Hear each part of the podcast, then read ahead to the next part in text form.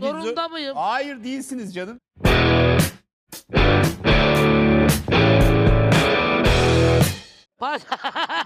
Parçanın adı, eserin adı zorunda mıyım?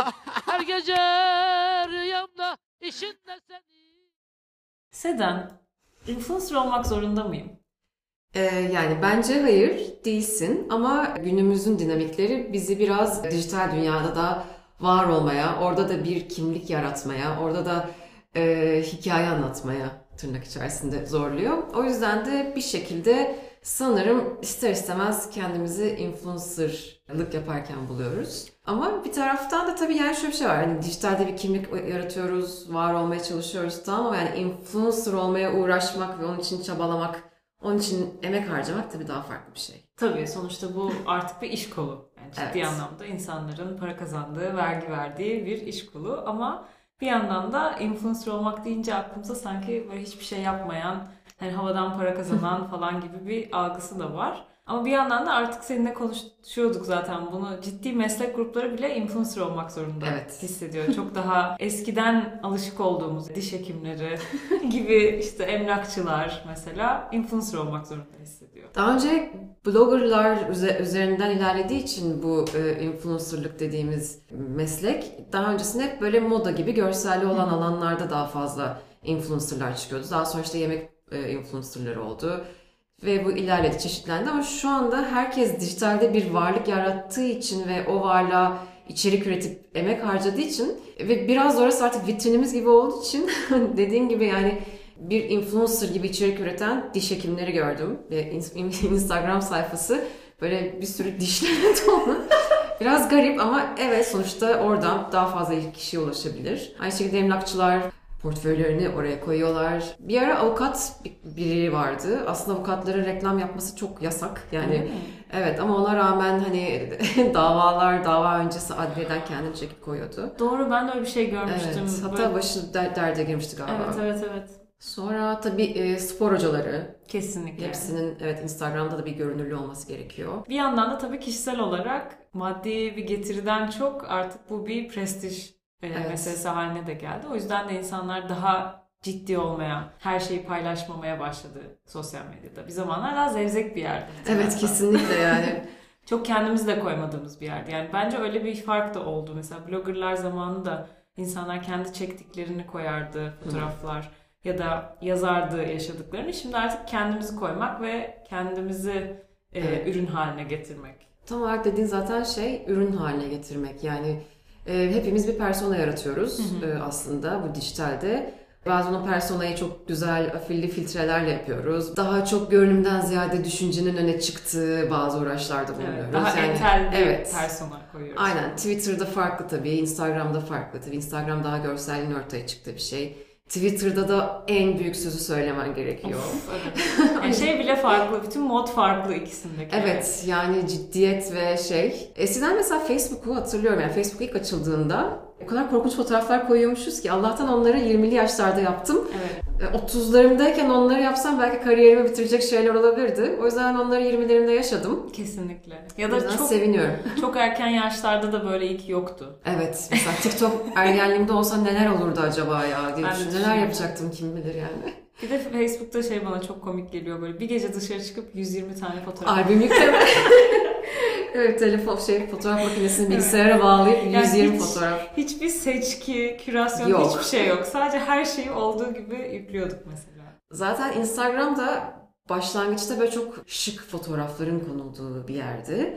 Böyle daha artistik şeyler çekiliyordu. Çok fazla selfie yaygın değildi henüz Instagram üzerinde de.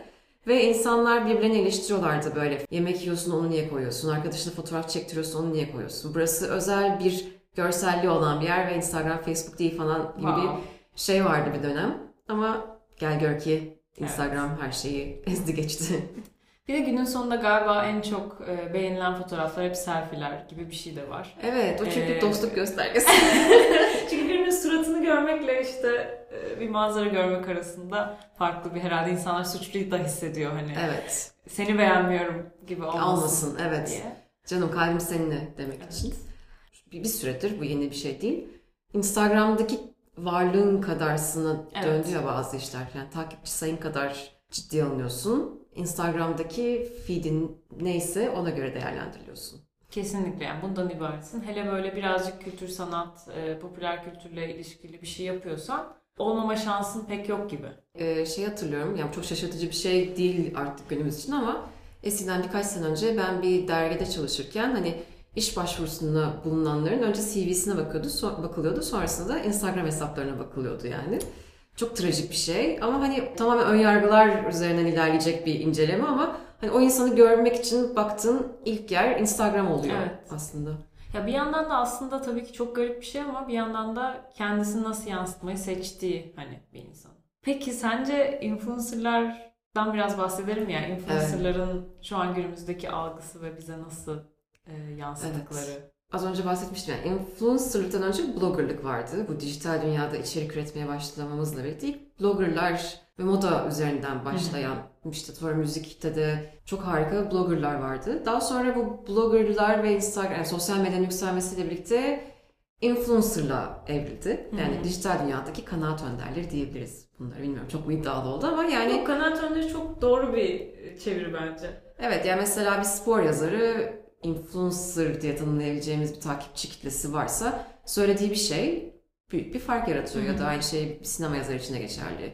Ya da bir başka bir influencer giydiği bir kıyafeti koyuyor, biliyorsun link kaydırma üzerinden bir sürü insan onu alıyor ya da işte buna benzer bir sürü şey. O yüzden hani kanaat önderliği gibi düşünebiliriz yaptıkları şeyi. Bence bütün sıkıntı birazcık çoğu şeyin suçunu onlara yükleyen bir toplumda yaşıyor olmamız biraz.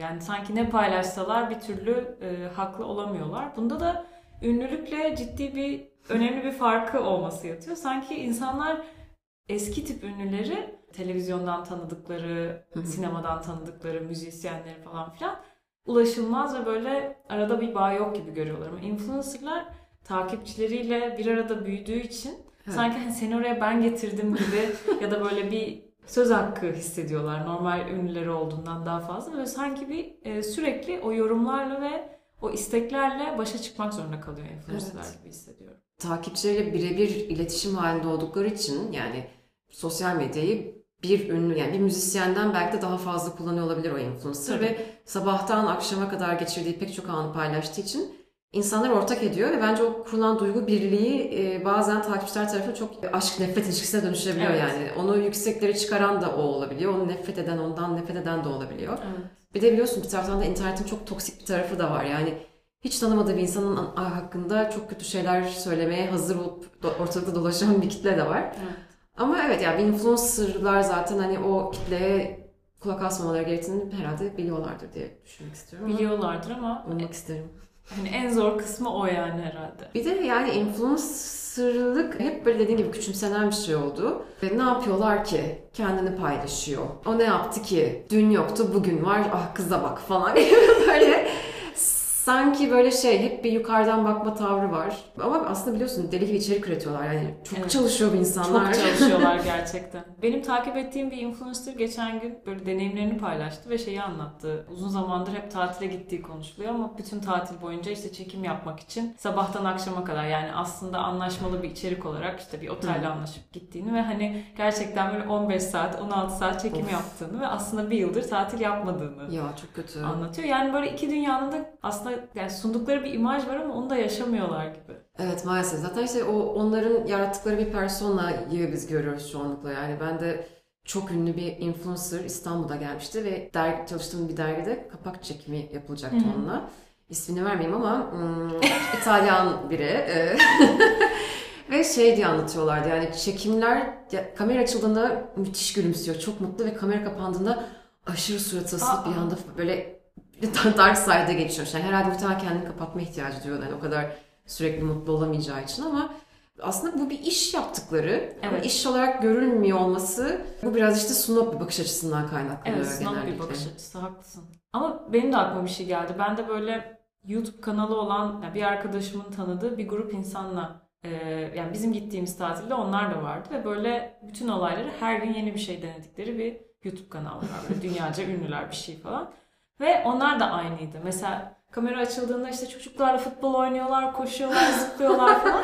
Sonra böyle nasılsın dediğinde hepsi böyle donmuş bir şekilde sadece önlerine bakıyor. Hani kaba insanlar değildi ama sanki böyle tükeniyor gibi, hani bütün duygularını gösteriyor. Sürekli yaşayamazsın. Ve sonra bitiyor o gibi. Of. Yani bütün dünyayı geziyor ama aslında sıkılarak da her yer aynı gelmeye başlayarak geziyor falan. Çok çok garip. Çok zor bir şey ya gerçekten yani. Bir taraftan da şöyle bir şey var.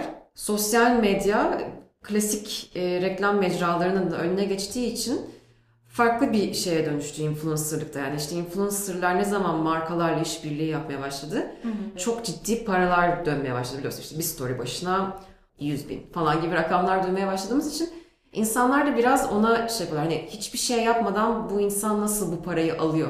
Ne bir story atıp mı alıyor gibi böyle bir tepkiler de var ama aslında bunlar da boş. Çünkü o insanlar zaten deli gibi büyük bir markanın reklamını yapıyorlar. Ayrıca zaten oraya gelmek için de çok fazla çalışmışlar. Bir tane post ve storyleri de zaten yine yüz binlerce kişiye ulaşıyor. Yani niye kazanmasınlar ki? Yani aradaki uçurum kazananın suçu olmuyor genelde. Evet yani hep böyle derler işte influencerlar geldi bilmem ne oldu falan gibisinden. Ve genellikle hep böyle medyada vardı çünkü medyadaki reklam modellerinin değişmesiyle birlikte influencerlar bazen dergi editörlerinin önüne geçti.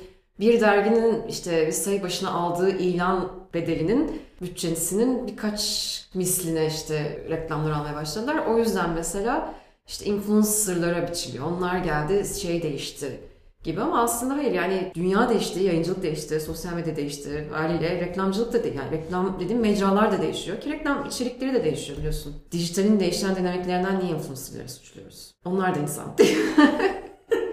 Peki sen bir influencer olma baskısı yaşıyor musun üzerinde? Gerçekten biraz yaşıyorum. Kendi reklamını yapma ya da bir şeyler üretirken işte bir yazı yazdığında ya da mesela şimdi en önemli örnek podcastımız. Evet, duyurmamız. Hani onu duyurmak, birilerinin görmesi ama böyle onu ilginç bir şekilde yapmak. Ama bir yandan da onu yaparken sürekli kendinden bahseden bir hesapmış gibi hissetmek falan. Onları çok yaşıyorum. Ama tabii ki yaptığım bir şeyi de paylaşmak istiyorum insanlarla. Doğru söylüyorsun. Hani bir yerden sonra aradaki o şeyi kaçırıyorum ve bilemiyorum yani bu profesyonel bir hesap mı benim için yoksa bu kişisel hesabım mı? Hani bilemiyorum. Sen ne düşünüyorsun? Dijitaldeki varlığın kadar varsın gibi bir şey hissediyorum ben yani sürekli. Sanki böyle Instagram'a bir şey koymazsam insanlar beni unutur ve atıyorum bu bana işte daha az iş gelir, daha az işte hatırlanırım işte falan gibisinde bazen unutulmakla alakalı bir şey benimki. Yani ben de işte bir yazar olarak ya da işte serbest çalışan biri olarak bunu düşünüyorum. O yüzden sanki hani böyle şey dijitalde de bir şeyler yapmam gerekiyormuş gibi hissediyorum ama son bir senedir daha az böyle hissediyorum ya. Yani yine kendi tanıdıklarımla paylaşıyor gibi hissediyorum aslında. Yakın çevremle paylaşıyor gibi hissediyorum. Sonuçta o tip bir politika gütmüyorsam zaten öyle büyümüyorsun. Sadece yakın çevrenle paylaşıyor oluyorsun. Öyle bir uğraş yani gerçekten çok zor yani. Hı hı. Ben zaten Instagram hesabımı kapattım. Gizli yaptım yani. Sadece böyle bir takipçi kitlesi içerisinde çoğunu tanıdığım, bildiğim insanlardan oluşan. Ya çünkü çok garip yani influencer'sın veya değilsin. Birileri bir şekilde sana Instagram üzerinden ulaşıyor. Fotoğrafın altına comment atıyor ya da senin fotoğrafına bakıyor. Onu kaydediyor, bir şeyler yapıyor. Yani onun bilinci şu ara bunu bilmek çok rahatsız ediyor şu anda. Yok haklısın. Yani hesap sorabiliyor insanlar hani. Evet ve sen kimsin? Ben sadece Instagram hesabım var yani. O yüzden mesela influencer olacaksan herhalde bu ilgiye ve bu işte izlenmeye de okey olmalısın herhalde. Yoksa bununla baş edemezsin. Ben okey değilim.